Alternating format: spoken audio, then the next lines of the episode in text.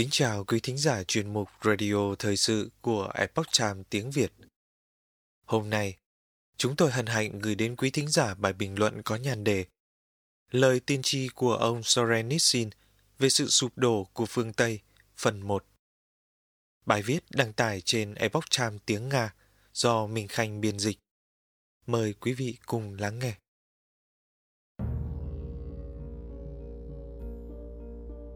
Người đàn ông từng là tù nhân của nhà tù Gulag của Liên Xô cũ vì chỉ trích Stalin, người mà sau đó đã nhận giải Nobel văn học, bị chính quyền quê hương trục xuất sang phương Tây. Và sau này khi đến Hoa Kỳ, ông đã đưa ra lời cảnh báo về tương lai sắp tới. Sự sụp đổ của các giá trị truyền thống dẫn đến sự đầu hàng của phương Tây trước ma quỷ Marxist. Khá nhiều người đã phản ứng gay gắt với những nhận định của ông vào thời điểm đó nhưng hơn 40 năm liệu đã đủ để kiểm chứng những điều ông nói khi thế giới chứng kiến sự trỗi dậy của Trung Quốc, chủ nghĩa dân tộc cực đoan Nga.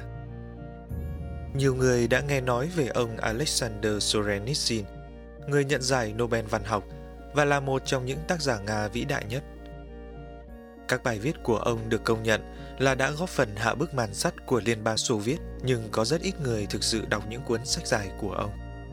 Ông Edward Erickson Giáo sư Anh ngữ danh dự từng làm việc sát cánh cùng ông Soren Nissin trong những năm 1980 nói rằng khi ông giảng dạy tại Đại học Kenvin và đề cập đến khu nhà tù được mệnh danh là quần đảo Gulag, thì những sinh viên có hiểu biết về nạn diệt chủng Holocaust lại không hề biết gì về việc diệt chủng của những người Bolshevik và Stalin, cũng như các câu chuyện mà ông Soren Nissin đã mô tả.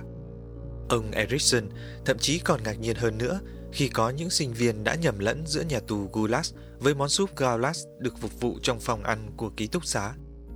Ông Sorenitsin là người Nga, không chỉ vì ông nói tiếng Nga, mà còn vì trong thâm tâm ông cảm thấy mình là người Nga. Trong tiểu sử của mình, ông gọi người Nga là dân tộc của mình và đất nước Nga là đất nước của mình.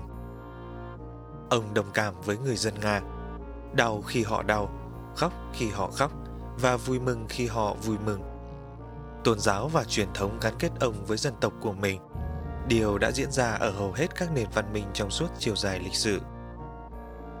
Ông Soren Nissin không gọi mình là một người theo chủ nghĩa dân tộc. Ông thích từ người yêu nước hơn. Đấy cũng là cách ông mô tả về bản thân trong bức thư gửi ông Ronald Reagan vào năm 1982. Ông muốn tách mình khỏi chủ nghĩa dân tộc cực đoan Nga, cổ suý cho chủ nghĩa đế quốc Nga. Đức tin và truyền thống gắn kết ông với dân tộc của mình đều đã diễn ra ở hầu hết các nền văn minh trong suốt chiều dài lịch sử. Tháng 2 năm 1945, khi đang phục vụ trong Hồng quân, ông Sorenitsin bị chính quyền bắt sau khi chỉ trích Stalin. Lý do bị bắt là gì thì không quan trọng, ông đã giải thích về điều đó trong tác phẩm Quần đảo Gulag.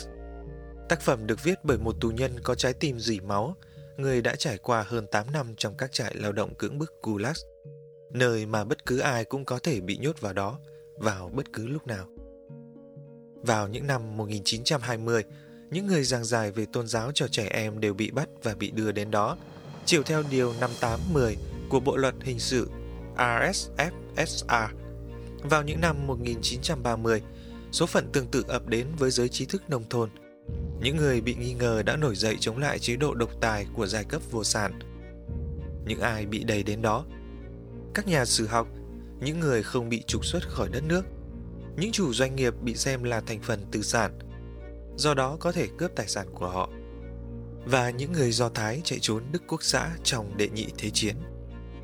Ông Sorenitsin được thả tự do vào năm 1953 và khoảng 9 năm sau, ông xuất bản cuốn tiểu thuyết Một ngày trong đời của Ivan Denisovich. Đó là câu chuyện về cuộc đời của một tù nhân Gulag ở Siberia Tác phẩm đã được sử dụng để giảng dạy tại các trường học phổ thông Liên Xô nhờ sự ủng hộ của ông Nikita Khrushchev, người thay thế Stalin làm Tổng bí thư Đảng Cộng sản Liên Xô. Ông Khrushchev lên án sự sùng bái cá nhân Stalin và tội ác của Stalin. Dưới thời trị vì của ông Khrushchev, ông Sorenitsin đã được phép xuất bản các tác phẩm của mình. Năm 1964, ông Khrushchev bị cách chức và rồi vị thế của nhà văn cũng bị thay đổi. Quần đảo Gulag là một tác phẩm văn học và là tài liệu về cuộc sống của tù nhân trong các trại cải tạo lao động của Liên Xô. Cuốn tiểu thuyết được viết bí mật vào những năm 1960 đến 1970, gồm 3 tập. Theo hồi ký của nhà văn về tác phẩm Cây sồi và con bê, những người cộng sự vô hình.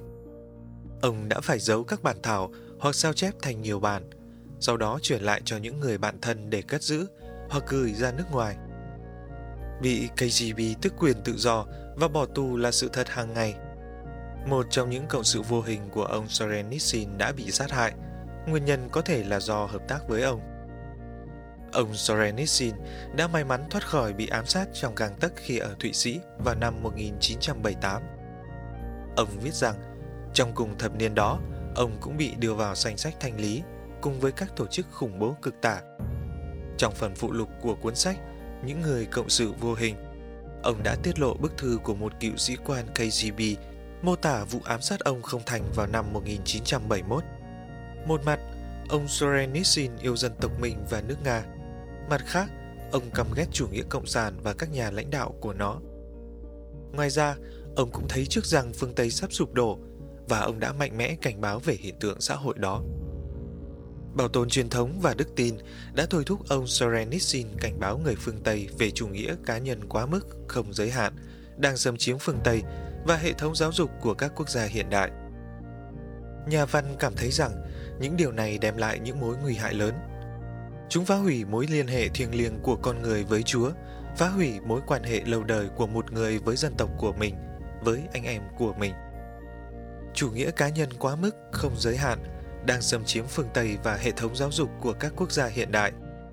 Những nguy hại đó mở đầu do sự thâm nhập của các lý thuyết Marxist tàn ác đang tìm cách tiêu diệt phương Tây.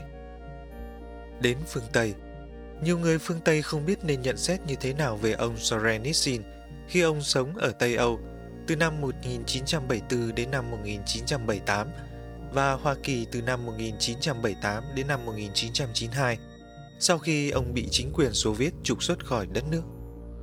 Họ biết ông là một vị anh hùng, một cựu tù nhân chính trị đã chiến đấu chống lại chủ nghĩa cộng sản và phơi bày sự khủng khiếp về chế độ đó. Bị đe dọa về tính mạng của bản thân và của gia đình. Họ cũng biết rằng ông là một nhân vật quan trọng của phương Tây trong chiến tranh lạnh và là một nhà văn tài năng từng đoạt giải Nobel văn học. Và thật không dễ dàng gì để họ hiểu được ông. Ông Sorenitsin trông không được hạnh phúc khi ở phương Tây. Ông không ngừng chỉ trích bản thân, tự cô lập mình, bày tỏ thái độ thù địch với giới truyền thông và truyền thông đôi khi cũng thù địch với ông. Ông tỏ ra khinh thường văn hóa đại chúng. Ngoài ra, ông Sorenitsin đã nhìn thấy trước thảm họa và cái chết của phương Tây. Điều này khiến ông bị cho là bảo thủ. Vào cuối những năm 1980, nhiều người đã mất hứng thú với ông. Nhưng lời nói của ông không phải là không có cơ sở, đúng hơn là ngược lại. Giống như một đầu máy xe lửa đang từ từ tăng tốc. Ông Sorenitsin dần dần làm sâu sắc thêm những lời phê bình và phân tích tình hình mà sau này được ghi nhận là những lời tiên tri. Những tuyên bố như vậy bắt đầu vào tháng 6 năm 1975 khi nhà văn được mời nói chuyện tại Hòa Thịnh Đốn trong một bữa tiệc tối do Liên đoàn các tổ chức công nghiệp Hoa Kỳ tổ chức. Ông cảnh báo thính giả Mỹ về vấn đề chính trị đang dẫn dắt họ. Có một liên minh, thoạt nhìn thật là lạ lùng, thật là kỳ diệu. Nhưng nếu quý vị suy nghĩ kỹ càng, thì đây là một liên minh được thiết lập rất chắc chắn và rất dễ hiểu. Đó là liên minh giữa các nhà lãnh đạo cộng sản và các nhà lãnh đạo tư bản của quý vị. Ông Soren Nissin nói. Đây không phải là một liên minh mới. Ông tiếp tục. Trong hơn 50 năm qua, chúng tôi đã nhận thấy sự ủng hộ thường xuyên và ổn định từ các doanh nhân phương Tây đối với các nhà lãnh đạo Cộng sản Liên Xô. Nền kinh tế Xô Viết cồng cành và không hiệu quả, tự nó không bao giờ có thể vượt qua được khó khăn, nhưng lại nhận được sự hỗ trợ kỹ thuật đáng kể. Các dự án xây dựng trong kế hoạch 5 năm đầu tiên của Liên Xô được thực thi bằng công nghệ và vật liệu của Hoa Kỳ.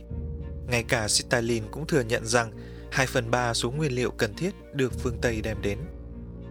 Ví dụ, ông Soren Nissin đề cập đến ông Armand Hammer, một doanh nhân người Mỹ đã gặp ông Lenin trong những năm đầu sau cuộc cách mạng Cộng sản và đã kiếm được hàng triệu USD từ làm ăn với Liên Xô.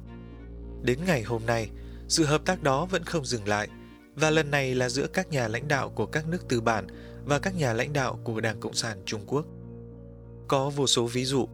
Ông Bill Gates, người đã gặp Tổng bí thư Đảng Cộng sản Trung Quốc Giang Trạch Dân vào năm 1994 với nỗ lực thâm nhập thị trường Trung Quốc. Các ngân hàng lớn của Mỹ là Goldman Sachs và Morgan Stanley đã đầu tư rất nhiều vào các tập đoàn của chính quyền Trung Quốc trong những năm 1990, giúp họ trở thành như ngày nay. Một số chính trị gia ở Israel trong hai thập kỷ qua đã thúc đẩy một lượng lớn các dự án thương mại và công nghệ dựa trên sự hợp tác với lãnh đạo cao nhất của Đảng Cộng sản Trung Quốc, bao gồm cả cung cấp vũ khí. Ông Soren Nissin đặc biệt bị choáng váng trước việc các doanh nhân Mỹ, những người đã tự mình tổ chức một cuộc triển lãm ở Moscow về các công nghệ được sử dụng để theo dõi tội phạm, nghe lén, chụp ảnh và nhận dạng. Những thứ đó được trưng bày ở Moscow để các điệp viên KGB của Liên Xô biết về chúng. Như thể các nhà kinh doanh không hiểu KGB sẽ truy đuổi loại tội phạm nào. Chính phủ Liên Xô rất quan tâm đến công nghệ này và quyết định mua chúng. Những doanh nhân của quý vị đã rất háo hức bán hàng và chỉ khi có nhiều tiếng nói phản đối ở đây, ở Mỹ, thì các giao dịch mới bị chặn. Mặc dù vậy, KGB đã có thời gian để thử nghiệm và sao chép công nghệ. Nếu ngày nay mọi người đang bị bức hại bởi các công nghệ tiên tiến và tốt nhất, thì quý vị có thể cảm ơn các nhà tư bản phương Tây vì điều này. Nhà văn lập luận. Dường như không có gì thay đổi kể từ bài diễn văn đáng nhớ đó của ông Sorenitsin. Vào năm 2002, nhà báo Ethan Gottman, người viết bài cho một số hãng thông tấn phương Tây, đã đưa tin rằng khi chính quyền Trung Quốc quyết định thành lập một hệ thống được gọi là công an mạng, thì một công ty phương Tây hàng đầu đã giúp họ làm điều đó. Tôi đã bay đến Thượng Hải để tham dự triển lãm về kiến trúc thông tin. Ông Gottman nói trong một cuộc phỏng vấn. Điều đầu tiên tôi nhìn thấy khi bước vào là dòng chữ Cisco. Kỹ sư hệ thống của một công ty ở Trung Quốc đã rất cố gắng cho tôi thấy hệ thống này thành công như thế nào. Hệ thống vừa mới được đưa vào hoạt động ở Trung Quốc. Ông giải thích rằng hệ thống Cisco không chỉ cung cấp quyền truy cập vào hồ sơ tội phạm hoặc hồ sơ vi phạm giao thông của một người, mà còn cho phép dịch vụ an ninh Trung Quốc truy cập hồ sơ tại nơi làm việc của người dân trong vòng vài giây và lấy thông tin về quan điểm chính trị và cuộc sống gia đình của người đó. Ông Soren Nissin nói, đây là điều mà tâm trí con người hầu như không thể hiểu nổi. Khát khao lợi nhuận cháy bỏng vượt qua mọi logic, phá hủy mọi sự tự chủ, lương tri, chỉ để có được tiền. Nhưng tôi phải nói rằng Lenin đã thấy trước toàn bộ quá trình này. Lenin, người đã dành phần lớn cuộc đời ở phương Tây chứ không phải ở Nga. Người hiểu phương Tây hơn nhiều so với Nga. Luôn viết và nói rằng các nhà tư bản phương Tây sẽ làm mọi cách để làm vững chắc nền kinh tế của Liên Xô. Họ sẽ cạnh tranh với nhau để bán hàng hóa rẻ hơn, bán nhanh hơn, để Liên Xô mua của họ chứ không phải từ đối thủ cạnh tranh của họ. Ông ta nói rằng họ sẽ tự đem lại cho Liên Xô mọi thứ mà không cần nghĩ đến tương lai của mình sẽ ra sao. Và trong một thời điểm khó khăn, tại một cuộc họp đảng ở Moscow, Lenin đã nói Các anh em, đừng hoảng sợ. Khi khó khăn lắm chúng ta sẽ cho giai cấp tư sản một sợi dây và chúng sẽ xeo cổ tự vẫn. Sau đó, Karadex, người được chú ý bởi sự thông thái của mình đã nói Vladimir Ilyich, chúng ta có thể lấy dây ở đâu để treo cổ toàn bộ giai cấp tư sản đây? Lenin đã không cần suy nghĩ nhiều và trả lời. Chính bọn tư sản sẽ bán sợi dây đó cho chúng ta. Trong nhiều thập niên, trong những năm 1920 và 1950, báo chí Liên Xô đã viết Chủ nghĩa tư bản phương Tây, ngay tan của họ đã gần kề. Chúng ta sẽ tiêu diệt họ. Nhưng các nhà tư bản phương Tây dường như không nghe, không hiểu, không tin. Nhà văn tiếp tục. Đây là điều mà tâm trí con người hầu như không thể hiểu nổi, khát khao lợi nhuận cháy bỏng vượt qua mọi logic, phá hủy mọi sự tự chủ, lương tri chỉ để có được tiền. Ông Soren Nissin, người biết hệ thống này từ bên trong và tự mình trải nghiệm nó, đã bị choáng váng về mức độ hợp tác của các nhà tư bản phương Tây, đến nỗi trong bài diễn văn của mình, ông nhắc nhở khán giả về bản chất của vấn đề. Đây là hệ thống đã khởi động các trại tập trung đầu tiên trong lịch sử thế giới, tiêu diệt tất cả các đảng đối thủ và không chỉ bản thân các đảng mà còn cả các thành viên của họ. Những ai không phải là đảng viên Đảng Cộng sản đều bị xóa sổ, Đây là hệ thống đã thực hiện tội ác diệt chủng nông dân. 15 triệu nông dân đã bị sát hại. Đây cũng là hệ thống trong thời hòa bình đã tạo ra nạn đói nhân tạo cướp đi sinh mạng của 6 triệu người Ukraine từ năm 1932 đến năm 1933. Họ đã thiệt mạng ngay trước cửa nhà châu Âu và châu Âu thậm chí còn không nhận ra. Trong quần đảo Gulag, tôi trích dẫn từ một cuốn sách do Hội đồng tối cao Đảng Cộng sản Liên Xô Bộ Chính trị xuất bản năm 1920, kể lại một cách tự hào những thành tiệu cách mạng của lực lượng cảnh sát mật trong những năm 1918 và 1919. Các tác giả của cuốn sách này xin lỗi vì dữ liệu chưa hoàn toàn đầy đủ. Vào năm 1918 và 1919, Hội đồng tối cao Liên Xô đã kết tội mà không cần tòa án xét xử đối với hơn 1.000 người mỗi tháng. Các nội dung đó do chính Hội đồng tối cao viết ra, trước khi người ta biết rõ lịch sử sẽ đánh giá về điều đó như thế nào. Như ông Soren đã dự đoán, các doanh nhân và chính trị gia tiếp tục thiện chí hợp tác và thậm chí còn đóng góp vào sự phát triển của hệ thống cộng sản. Bây giờ chúng ta thấy rằng ở Trung Quốc, Đảng Cộng sản đã phạm tội ở quy mô lớn hơn những tội ác diễn ra ở Nga. Ảo tưởng về Cộng sản Trong bài diễn văn của mình, ông Sorenitsin cũng chỉ ra một trong những chủ đề nóng nhất và gây tranh cãi nhất vào thời điểm đó, mà sau này được đưa vào nhiều bộ phim Hollywood, đó là về những tù binh Mỹ bị bắt ở Việt Nam Cộng sản. Các nhà lãnh đạo của quý vị đã quá đỗi vội vàng để đạt được thỏa thuận ngừng bắn với Bắc Việt Nam. Đến nỗi họ đã quên giải thoát những người anh em Mỹ của quý vị khỏi bị giam cầm. Họ đã vội vàng ký hiệp ước khi vẫn còn khoảng 3.000 người Mỹ mắc kẹt. Điều quan trọng đối với ông Soren Nissin là lý giải tại sao họ làm điều này. Dựa trên kinh nghiệm của tôi ở nhà tù Gulag, ở nơi đó có một luật lệ quy định rằng những người bị đối xử tàn tệ nhất và những người kiên định nhất trước đòn tra tấn thì những người trung thực nhất, dũng cảm nhất, cứng rắn nhất đó sẽ không bao giờ quay trở lại. Họ sẽ không bao giờ được xuất hiện trước thế giới tự do nữa, bởi vì họ sẽ kể những câu chuyện mà tâm trí con người khó có thể chấp nhận được. Một số tù binh chiến tranh được trao trả tự do đã nói với quý vị rằng họ bị tra tấn. Điều này có nghĩa là những người vẫn chưa về bị tra tấn nhiều hơn – nhưng họ không lay truyền một ly. Đây là những vị anh hùng quan trọng nhất của quý vị, những người đã đứng trước thử thách của sự cô lập. Nhưng hôm nay, rất tiếc, họ không thể nghe thấy tiếng vỗ tay của quý vị. Người ta không thể nghe thấy họ từ phòng biệt giam, nơi họ có thể mất đi sinh mạng hoặc ở lại đó trong 30 năm, như ông Raoul Wallenberg, một nhà ngoại giao Thụy Điển bị Liên Xô bắt năm 1945. Ông ta đã bị giam trong 30 năm và không được trả tự do.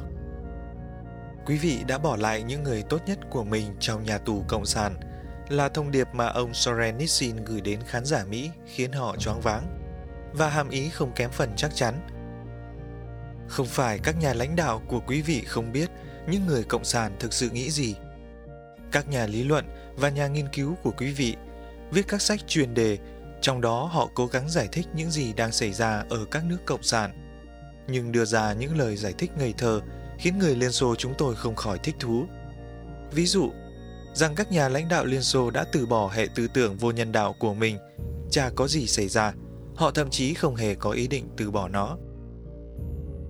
Cũng có giả thuyết sau, hiện nay nhờ công nghệ phát triển, ở Liên Xô đã có nền công nghệ, số lượng kỹ sư ngày càng nhiều, và chính kỹ sư là người điều khiển nền kinh tế. Họ, chứ không phải đảng, sẽ sớm quyết định số phận của xã hội. Những lời giải thích tương tự cũng được đưa ra ngày nay. Lần này là trong bối cảnh Trung Quốc, khi trên các phương tiện truyền thông và giới học thuật tuyên bố rằng Trung Quốc đã từ bỏ tư tưởng cộng sản và đang hướng tới chủ nghĩa tư bản, và rằng các doanh nhân trong khu vực tư nhân đang ảnh hưởng đến đường hướng của đất nước. Nhưng tôi sẽ nói với quý vị, ông Soren Nissin tiếp tục. Các kỹ sư quyết định số phận của đất nước giống như các tướng lĩnh của chúng tôi quyết định số phận của quân đội, tức là số 0. Ảnh hưởng của họ là số 0. Mọi thứ được thực hiện theo yêu cầu của Đảng. Đây là hệ thống của chúng tôi. Đây là một hệ thống mà trong suốt 40 năm không có các cuộc bầu cử thực sự, mà là một vở hài kịch, một trò hề. Nó là một hệ thống không có báo chí độc lập, một hệ thống không có tòa án độc lập, một hệ thống trong đó người dân không có ảnh hưởng đến chính sách đối ngoại hoặc đối nội. Một hệ thống trong đó tất cả những suy nghĩ khác với chính quyền đều bị dập tắt. Đây là một hệ thống mà chúng tôi bị nghe trộm ở hầu hết mọi căn hộ và mọi cơ quan. Đó là một hệ thống mà trong đó những tên đồ tể tàn sát người hàng loạt không bao giờ bị đưa ra xét xử. Chúng được nghỉ hưu với một khoản lương hưu khổng lồ và tiện nghi tối đa. Không có gì thay đổi trong hệ tư tưởng cộng sản mà các nhà lãnh đạo Liên Xô đã tồn thờ. Quý thính giả thân mến, chuyên mục radio thời sự của Epoch Times tiếng Việt đến đây là hết. Để đọc các bài viết khác của chúng tôi, quý vị có thể truy cập vào trang web e itviet.com. Cảm ơn quý vị đã lắng nghe, quan tâm và đăng ký kênh. Xin chào tạm biệt và hẹn gặp lại quý vị trong chương trình lần sau. Kính chúc mọi điều bình an và tốt lành đến quý vị cùng người thân.